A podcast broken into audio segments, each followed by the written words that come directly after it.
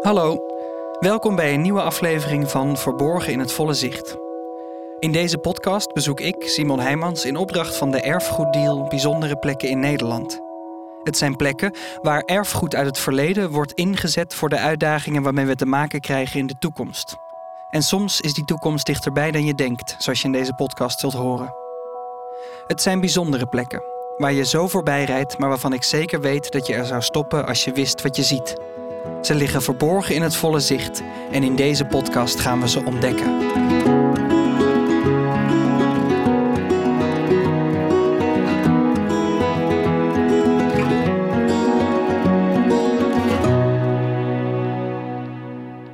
Deze aflevering gaat over het Stinspark in Zwolle. Het project heet Stinspark in Zwolle. Je hoort hier Marjori Verhoek. Ik ben programmaleider van de Erfgoeddeal. En Marjori leidt ons vandaag in in het project rond het Stinspark in Zwolle. Het park dat is eigenlijk een leeg eh, terrein, een leeg groen terrein. Aan de rand van Zwolle, vlakbij uh, Stadshagen en Westerholte. Dat zijn twee wijken. Ja, eigenlijk iedereen die ik heb gesproken zei er dit over. Het is niet een hele bijzondere plek meer. Een beetje een saai park.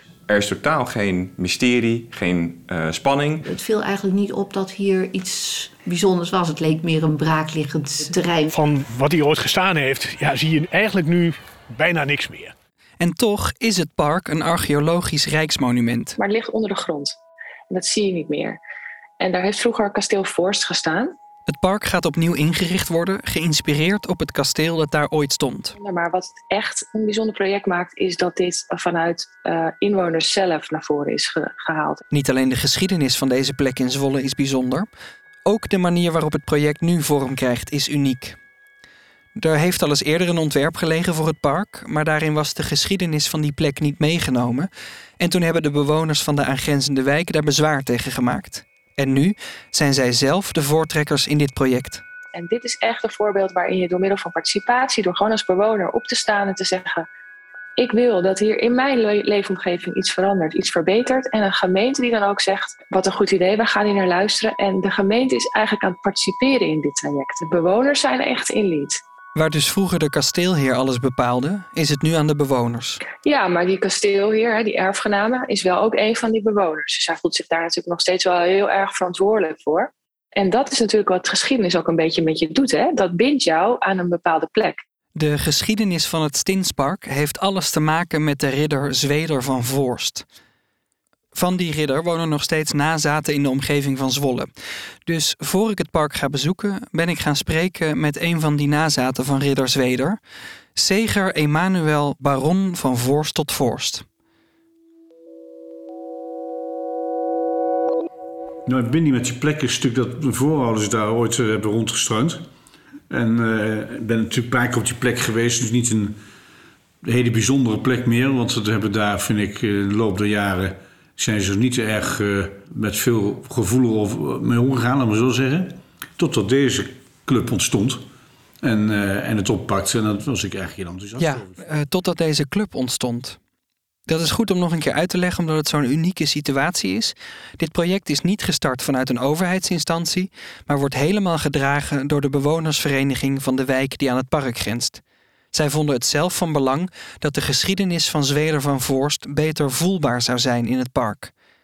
Over ridder Zweder gesproken. Algemeen wordt gesteld dat hij een roofridder is. Daar is men het in het algemeen wel over eens. Nou ja, dat is, gaat dus heel ver terug. Hè. We praten over echte middeleeuwen. En de laatste die er zat, waar natuurlijk al die verhalen over gaan, die heette Zweder. En dat noemen ze een roofridder. Dat was helemaal geen roofridder, maar dat, dat wordt ervan gemaakt. Nou, de titel roofridder komt niet helemaal uit de lucht vallen. Pittige man, denk ik. En liet ze niet kaas van brood eten. En uh, ja, wat hij dan deed, dan, dan was hij boze zwol en stak die stad in de brand. Ja, dat willen we allemaal wel eens een keer, maar dat moet je natuurlijk dan net niet doen. Hè? Dat, is, dat is dan, maar goed, andere tijden. Hè? Tja, die brand in Zwolle zou uiteindelijk de aanleiding zijn voor het verdwijnen van het kasteel. Nou, dat gaat misschien een beetje snel allemaal, dus voor de uitgebreide versie van het verhaal en de historische context van het Stinspark heb ik afgesproken met Michael. Dag Michael. Yo, ik sta ergens uh, voor de school. Michael is de stadsarcheoloog van Zwolle. Ik heb met hem afgesproken langs de rand van het Stinspark. Op de kaart is het een opvallende groene vlek tussen heel veel bebouwing. Dat is de eerste aanwijzing dat hier iets bijzonders aan de hand is. Hier, op deze plek, zijn geen witte straatjes op de kaart gepriegeld en vierkante blokjes die huizen moeten voorstellen. Verder is de hele wijde omgeving volgetekend met bebouwing, maar deze plek blijft een groene cirkel van grofweg 100 meter in doorsnee. Langs de rand zijn op de kaart twee scholen aangegeven en bij een van die scholen zie ik Michael, zodat wij samen het park in kunnen lopen. Ja, nou dit is het enige rijksmonument wat wij binnen Zwolle hebben. Dus het is een archeologisch rijksmonument. En dat betekent dat ook de Rijksdienst voor cultureel erfgoed, uh, die is bevoegd gezag in deze. Omdat het een rijksmonument is. En daar heeft de gemeente zelf op aangedrongen om het ooit als rijksmonument te laten verklaren, omdat het zo'n belangrijk gebied is. We komen de hoek om, lopen over een klein bruggetje en zien, niet oneerbiedig bedoeld, een grasveld. Van wat hier ooit gestaan heeft, ja, zie je eigenlijk nu bijna niks meer. Behalve in het, ja, in het veld zie je nog wel wat relief. Dus je ziet nog wel wat hoogteverschillen die toch een aanduiding ja, geven van uh, ja, wat er ooit gestaan kan hebben. Ik ben blij dat Michael het me kan aanwijzen, want anders had ik echt niet gedacht dat dit een plek is met een verhaal. Nu ik hier sta, kom ik erachter dat ik, zelfs nadat me al verteld was dat er niets te zien zou zijn, en dat ook op de kaart heb kunnen zien, ik toch een beeld had gemaakt van tenminste een paar stenen die nog in het veld zouden liggen, of zo'n half muurtje dat nog uit het gras zou steken. Maar er zijn hier echt maar weinig aanwijzingen in het landschap. Je ziet daar eigenlijk, hè, daar, daar zie je een soort uh, heuvel in het, in het landschap. Dat is eigenlijk de plek waar het kasteel stond. En we zien daar ook weer nog een, een glooiing. Dat is de plek waar het kasteel heeft gestaan. En het kasteel was omringd door grachten. En men heeft in de jaren 80 uh, geprobeerd om de loop van de grachten weer te geven door middel van schelpenpaadjes. En daar lopen we, lopen we nu op. Dus je loopt als het ware een ovaal, een cirkel. En dat is eigenlijk de oude gracht van het kasteel waar je overheen loopt. Om dat grasveldje met de glooiing staat nu een laag groen metalen hek. En misschien nog de meest duidelijke verwijzing naar het kasteelverleden is het speeltoestel dat ernaast staat, dat de vorm heeft van een kasteeltje zoals een kind het zou tekenen. Ook het speelkasteel heeft zijn beste tijd gehad. Kortom, je moet wel heel goed door je oogharen heen kunnen kijken om je de geschiedenis van deze plek voor te stellen. Gelukkig zijn er wel de verhalen. In de bronnen wordt het kasteel Voors genoemd en ook als het sterkste kasteel in het sticht en oversticht. En we weten bijvoorbeeld dat rond 1190 hier voor het eerst een kasteel wordt gebouwd. Hoe dat kasteel eruit heeft gezien weten we niet. Het zal een kasteel zijn wat in de typologie past van de kastelen. Kijkend naar de aanwijzingen in de grond is het kasteel waarschijnlijk meer een goed verdedigbare toren geweest. Zo'n kasteel met één hoofdtoren werd ook wel een stins genoemd, vandaar de naam Stinspark. Maar er is zo weinig van overgebleven dat er ook stemmen opgaan dat het kasteel helemaal niet van het type stins was. Maar goed, dat eerste kasteel dat op deze plek stond, was al van de familie van Voorst. En dat eerste kasteel werd in 1224 verwoest. Dat had te maken met een belangrijke gebeurtenis. En dat is dus 1224. We kennen het als de Sallandsopstand, maar ook wel als de slag bij Haculo. En Haculo is een klein plaatsje net buiten Zwolle, waar dus de slag dan plaats zou hebben gevonden. De familie raakte verzeild in een conflict met onder andere de bisschop van de streek over grondbezit. In die strijd sneuvelde het kasteel voor de eerste keer. Het kasteel is afgebrand, maar het perceel bleef natuurlijk in bezit van de familie. En de familie heeft gewoon weer een nieuw kasteel opgebouwd. En dat zou eigenlijk kort daarna zijn gebeurd, daar weten we niet heel veel van. We hebben daar één put van aangetroffen tijdens het archeologisch onderzoek in de jaren 80. En dat wijst een beetje op 1280, 1325. Dat kasteel is vervolgens ook weer belegerd. Dat was de belegering in de tijd van Zweder van Voorst, de roofridder. Ja, dat klinkt natuurlijk heel erg uh, hè, van uh, nou ja, dat hij lastig potentaat was. Dat was het ook.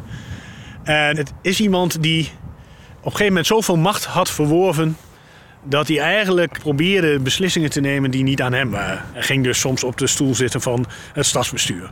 Hij nam eigenlijk het voortouw eh, in beslissingen die de bisschop als landsheer eigenlijk zou moeten nemen. Dus het is iemand die veel macht had vergaat en zich ook zo ging opstellen. En dus ook de stad Zwolle lastig maakte. Hij had ook een geschil met Zwolle over een verbinding tussen de stad en de IJssel. Die was er toen niet. Er was geen Willemsvaart, geen Zolle-IJsselkanaal zoals we het nu hebben. En de stad wilde graag verbinding, moest door zijn land. Hij wilde dat niet. Hij wordt ook beticht in oude kronieken van, uh, dat hij de stad in brand heeft gestoken. 1324 stadsbrand. Hij wordt daar verantwoordelijk voor geacht. Ja, laat ik even toevoegen dat deze keer in 1324 de eerste keer zou zijn geweest dat een Zweder Zwolle in brand stak. Maar dat was nog de grootvader van de Zweder die hier als laatste woonde en bekend stond als roofridder. Of dat helemaal waar is, dat weten we niet. Maar het betekent wel dat het is altijd iemand waar je rekening mee moest houden. Altijd iemand die ja, toch de handelstromen uh, eigenlijk belemmerde. Hè, waardoor de stad daar eigenlijk geen aanspraak meer op kon maken. Dus hij lag eigenlijk constant dwars. En vooral dat dwars liggend met de stad. En het economische motief heeft ervoor gezorgd dat hij eigenlijk roofridder werd genoemd. Dus hij ging niet op rooftochten of zo, maar hij maakte het gewoon de stad en de bisschop ook heel moeilijk. Vervolgens gaat het verhaal dat roofridder Zweder bang was dat hij geen land zou krijgen bij de verdeling van het pas drooggelegde gebied Mastenbroek. En daarop besloot hij in 1361 om Zwolle nog maar eens in brand te steken. Daarop was de maat vol voor Zwolle en zij vroegen de bisschop van het gebied om het kasteel te belegeren. Al dus geschiedde in 1362. De voorburcht werd al na drie dagen ingenomen, maar de rest van het kasteel hield nog 15 weken stand voordat ook dat werd overgenomen door de troepen van de bisschop. Zweder had bedongen dat hij het kasteel veilig zou kunnen verlaten, maar als straf werd opgelegd dat het gehele kasteel zou worden afgebroken, tot de laatste steen. Tot er een paar honderd jaar later alleen een grasveldje met een lichte glooiing van over zou blijven. Dat we toch weten dat er veel bijzonder materiaal verborgen ligt hier, dat komt door de aanleg van het huidige park in de jaren 80. Het is toen Rijksmonument geworden. En uiteindelijk had de gemeente ook wel het idee om er iets meer mee te doen. Om er toch een park van te maken. Dat is in de jaren 80 geweest. En voorafgaand is er dus uh, een heel klein archeologisch onderzoek uitgevoerd. En dat betekent dat er eigenlijk gewoon een kruis van proefsleuven doorheen is gelegd. En als je dan het oppervlakte bekijkt van het kasteel, dan is er nog geen 10% zeg maar, onderzocht door middel van die sleuven. Maar er is zoveel materiaal uitgekomen. Onder aardewerk, maar ook een heel bijzonder zwaard. Het zegelstempel van uh, Zweden van Voorst. Uh, er zijn wat munten gevonden, maar ook uh, heel veel voorwerpen die met die belegering te maken hebben. Dus van pijlpunten van kruisbogen tot kogels van donderbussen, van loodbussen. Maar ook kraaienpoten die werden gestrooid om de paden tegen te kunnen houden. Dus alles wat wijst op die belegering. En er is ook nog een deur van het kasteel gevonden die nu te zien is in het gemeentehuis van het nabijgelegen Kampen. Iemand die al ten tijde van dat eerste archeologisch onderzoek in de aangrenzende wijk Westerholte woonde, was Anda. Op een gegeven moment zagen we allemaal mensen met metaaldetectors lopen. Ik heb later gelezen dat er in 82 of zo dat er sleuven gegraven zijn om eh, te kijken wat eronder lag en of er ook iets te zien was. En ik denk dat op dat moment ook dat zwaard gevonden is en die deur. En daarna is het weer dichtgemaakt. Dus wij hebben dat eigenlijk niet eh, gezien, want wij woonden toen wel al in de wijk, maar een beetje verderop. Anda woont nu aan het park. Ze is inmiddels met pensioen, maar ze werkt nog net zo hard als daarvoor, vertelt ze me, want ze vindt het gewoon nog veel te leuk. En Anda is dus als bewoner een van de initiatiefnemers van het project. Want je ziet dat daar ook wat schapen lopen. Dat was eerder was dat een uh, dierenweide. Er is dus de wens om uh, de dierenweide weer te revitaliseren. En uh, daar zochten ze mensen voor om daarmee bezig te zijn. Dus daar ben ik mee begonnen. En toen hoorde ik dus wat meer over de concretere plannen. En toen werd er dus ook besproken van nou, bestuursleden voor de stichting. Dus toen heb ik gezegd van nou, dat wil ik heel graag ook dan aan meepraten. En vooral omdat het park ook zo vlak voor onze deur ligt en ik al die jaren van het park genoten heb, wil ik eigenlijk ook gewoon graag wat terug doen om eh, een steentje bij te dragen dat het park beter wordt. Ik vertelde je al dat normaal gezien zo'n project gedragen wordt door bijvoorbeeld een gemeente of een provincie. Maar hier steken de bewoners er zelf ontzettend veel tijd in. Dat is grappig. Ik heb eigenlijk van begin af aan dat ik werk, schrijf ik tijd. Dus ik kan dat heel precies vertellen. Het kost ongeveer 250 uur per jaar. En die tijd is goed besteed, zegt Anda, want deze plek heeft iets bijzonders. Hier is echt van oudsher is hier veel meer binding met elkaar. En die binding die willen we eigenlijk in stand houden en versterken. En dat versterk je door ook echt te zorgen dat mensen elkaar kunnen ontmoeten. Men komt al als vanzelf naar deze plek met een verhaal. Maar die aantrekkingskracht zal door het project nog vergroot worden. Het onzichtbare erfgoed dat hier in de grond ligt, valt samen met doelen voor de toekomst. Wij zijn dus ingediend onder stedelijke krimp en groei. Maar als bijvangst hebben we ook meer waterberging, maar ook meer duurzaamheid, omdat we namelijk veel meer biodiversiteit in gaan brengen. En want nu zien we vooral gras en wat struikjes. Maar als je het plan dus goed bekijkt, dan komt er een hele variëteit aan bloeiende planten, waardoor je veel meer bijen en andere insecten. Dat plan waarin het Stinspark in Zwolle wordt aangepakt, komt van landschapsarchitect Remco van der Tocht Remco van der Tocht, ik ben landschapsarchitect. en Paul de Kort. Paul de Kort, eh, beeldend kunstenaar. Ik ontmoet Remco en Paul in het kantoor van het bureau waar Remco voor werkt in Amsterdam. In de ruimte waar ik word ontvangen staat een gigantische boekenkast met atlassen, boeken over grondsoorten en bakken met kaarten waar met grote stickers op staat op welke schaal ze zijn getekend. Elk boek heeft een kleurcode en een nummer zodat alles makkelijk terug te vinden is. Het zegt iets over het proces dat Remco volgt als landschapsarchitect. Een proces dat hij deze keer niet alleen hoeft aan te gaan, maar doet in samenwerking met landschapskunstenaar Paul. De wijkvereniging van Westerholte heeft ons gevraagd... kunnen jullie een ontwerp maken? Want dit is zo'n bijzondere plek, maar je ziet het eigenlijk niet. En toen hebben ze, Paul en ons bureau, hebben ze losgevraagd. En toen hebben we besloten om samen te werken... omdat we elkaar heel erg aanvullen. Ja, dat hoor je goed. Plat gezegd waren Remco en Paul concurrenten in dezelfde pitch.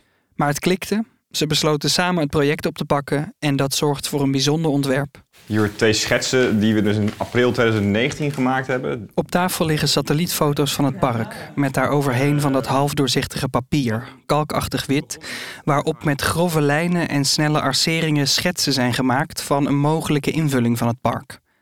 Pijlen geven aan hoe je in de toekomst het park in zult lopen. Korte zinnetjes, zoals ergens een poort en ook auto, vraagteken, geven aan waar de man er nog verder over na wilde denken. En in de ontwerpen van zowel Remco als Paul zijn veel cirkeltjes getekend, die bomen moeten voorstellen. Die bomen zullen straks een heel ander gevoel geven dan je nu beleeft als je op het grasveld afloopt. Remco legt dit uit. Omdat je, als je binnenkomt, je ziet, overziet meteen alles. Er is totaal geen mysterie, geen eh, spanning. En tegelijkertijd zie je ook weer niets van de bijzondere geschiedenis die in de grond zit. Dat Remco en Paul dat allebei anders wilden, zie je meteen terug in die eerste schetsen. We begonnen net en we waren gewoon aan het brainstormen en aan het schetsen van hey, hoe gaat het, eh, wat moet het gaan worden? En toen hadden we al heel snel van oké, die plek in het midden, die moet meer aandacht krijgen. Die lijst moet dichter en het midden moet juist leger. En daar moet op eigenlijk op de, de, de troon staat eh, de burcht en de hoofdburcht. Die moet er meer uitstralen. De lijst moet sterker. Zoals Remco en Paul erover hebben, kun je het het beste vergelijken met de lijst van een schilderij. Die lijst zal gaan bestaan uit een brede, dichte strook begroeiing op de plek waar nu het schelpenpaadje is, waar ik liep met archeoloog Michael. En het zal een vervanging zijn voor het rijtje kastanjebomen dat er nu staat. En wat heel interessant is, wat je ook ziet, zijn, nu staan er kastanjes rondom, in een cirkel rondom die plek. En je ziet ze naar een bepaalde plek, richting het zuidwesten, zie je ze steeds kleiner en steeds bruiner zie je ze worden. Dat komt dus omdat eh, in de ondergrond dat het daar eh, veel natter eh, is en de grond veel slechter is. En logischerwijs, een kasteel zet je op de overgang van hoog en droog naar laag en nat. Dus op de overgang van een rivierduin naar waar het natter is. Zo lees je dat. Dus eigenlijk lees je dat meteen eens terug. Hier is iets aan de hand. Door op deze manier te kijken hoe het landschap in elkaar zit, zijn dit soort kleine dingen aanwijzingen voor het verhaal van de plek. En met het inzetten van deze kennis kun je dat nog meer voelbaar maken, vertelt Paul. Maar dat is dus ook onderdeel van het verhaal. Hè? Want we- hebben in, in onze presentatie zit altijd zo'n bodemkaartje. En dan zie je dus ook die, die rivierduin in feite, dus het hogere, drogere deel. Tegen dat wat meer moerassige gebied. Dus dat ligt precies op die overgang en die snijdt dwars door dit park. En vanuit de geschiedenis, strategisch, was het dus ook een plek om daar een, een burg neer te zetten. Want je, hey, je was automatisch beschermd door dat moerasachtige gebied. En, die- en die rivier is natuurlijk altijd een, eh, een plek waar je een kasteel neerzet. Want je, je hebt aanvoer en je hebt een, strategische plek. Als er een vijand komt, komt hij vaak eh, over het water aan. eh. dat is onder, de onderdeel van het verhaal, van het leesbare landschap, zoals we dat noemen. En dat probeer je dan te versterken. Hè? Dus dat, eh, en, en dat is dan ook de, de landschapsarchitect die zegt: Oké, maar dan moet je dus ook zorgen dat je hier andere vegetatie doet. Heel duidelijk anders dan daar, zodat je ook laat zien dat dit moerassiger is, natter dan dat. Dat doe je bijvoorbeeld door te kiezen voor de juiste soort begroeiing op de juiste plek. Ik had net al verteld over die kastanjes die het niet heel slecht doet. Maar hier staat bijvoorbeeld een wilg en die houdt heel erg van natte voeten. En die is gigantisch. Doordat je op de plek ziet van oh, wat doet het goed, wat doet het slecht... dat kan je natuurlijk weer gebruiken voor je ontwerp. Dus er komen aan het zuidelijk deel en het natte deel... er komen veel meer van die soorten die daar juist heel erg van houden. Zo maak je de laag die onder de grond zit zichtbaar bovengronds. En bovengronds ontstaat vervolgens een lijst waarbinnen het hoofdtafereel letterlijk op een voetstuk staat. En dat hoofdtafereel is in dit geval een door Paul ontworpen labyrint met spiegels. Je, hebt, je hebt van die gangetjes, dus je, je loopt in een ronding. Dus je kan niet de hele tijd doorkijken. Op een gegeven moment zit, moet je dus een bocht om en terug. Hè? Net als in een labyrint of in een, in. Uh, maar de wand waar je tegenaan loopt, dat is een spiegel. Dus in jouw zicht lijkt het alsof die gang, doorloopt, weet je wel. Dus er is, er, is een extra ruimte die, die, uh, die er niet echt is, maar die in een soort spiegelwereld uh, bestaat. Ja, dat, dat, dat werkt volgens mij heel uh, spannend. En ik vond het fascinerend, want het, het aardige is dat je denkt dat er een ruimte achter is. Dat, je ziet hem ook echt letterlijk, maar het is er niet. Dus dat, dat spel met een gespiegelde wereld, dat vond ik wel mooi. En, dat, en ik dacht meteen van, dat slaat heel mooi op dat, uh, dat verhaal van die vorst die hier gezeten heeft. Die ook een soort spiegelspel speelde. Met, uh... Het labyrint wordt een verbeelding van wat er ooit was. Geen letterlijke afbeelding, vertelt Paul. Ik vind het helemaal niet spannend om, uh, om iets te reconstrueren wat er al was. Want er, eh, er, wordt heel veel gehistoriseerd. En bij, dat is bijna een soort scheldwoord, zou je kunnen zeggen. Zo van, er is een geschiedenis geweest en we gaan dat nog een keer dunnetjes overdoen. Dat is niet interessant. We, we leven nu. Dat is allemaal onderdeel van het verhaal. Dus het is onzin om te zeggen, we gaan een kasteel uh, herbouwen. Dat moet je helemaal niet willen eigenlijk zet je een nieuwe stap die weer, weer de toekomst ingaat. En dat is eigenlijk wat ik, wat ik wil doen met mijn werk. En ik gebruik die geschiedenis, maar niet letterlijk. Zo kijken de mannen naar wat er was en voegen daar een laag aan toe. Nu nog op half doorzichtig papier hier op tafel, maar over een tijdje fysiek in Zwolle. En zo draagt het park in de toekomst actief bij aan de leefbaarheid van die plek. Als je weet dat de plek waar jij woont, daar die geschiedenis ligt. Dat dat verhaal beleefbaar is.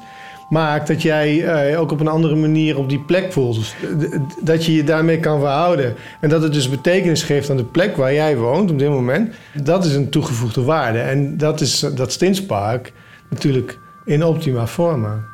Zo wordt een grasveld dat nu op het eerste gezicht weinig bijzonder is, een plek die als ankerpunt kan dienen in de levens van de mensen die er vlakbij wonen. En het heeft ook met de identiteit te maken van de plek. Dus ik denk dat mensen in de toekomst die in Westerholte wonen, die zeggen niet we wonen in Westerholte, maar ik woon, wij wonen daar bij dat park. En dat is fijn om, om te weten dat er zo'n soort van plek is waar jij dan in de buurt woont. En waar je je mee kan verhouden en waar, waar ja, letterlijk je identiteit geeft aan, aan, aan jouw leefomgeving.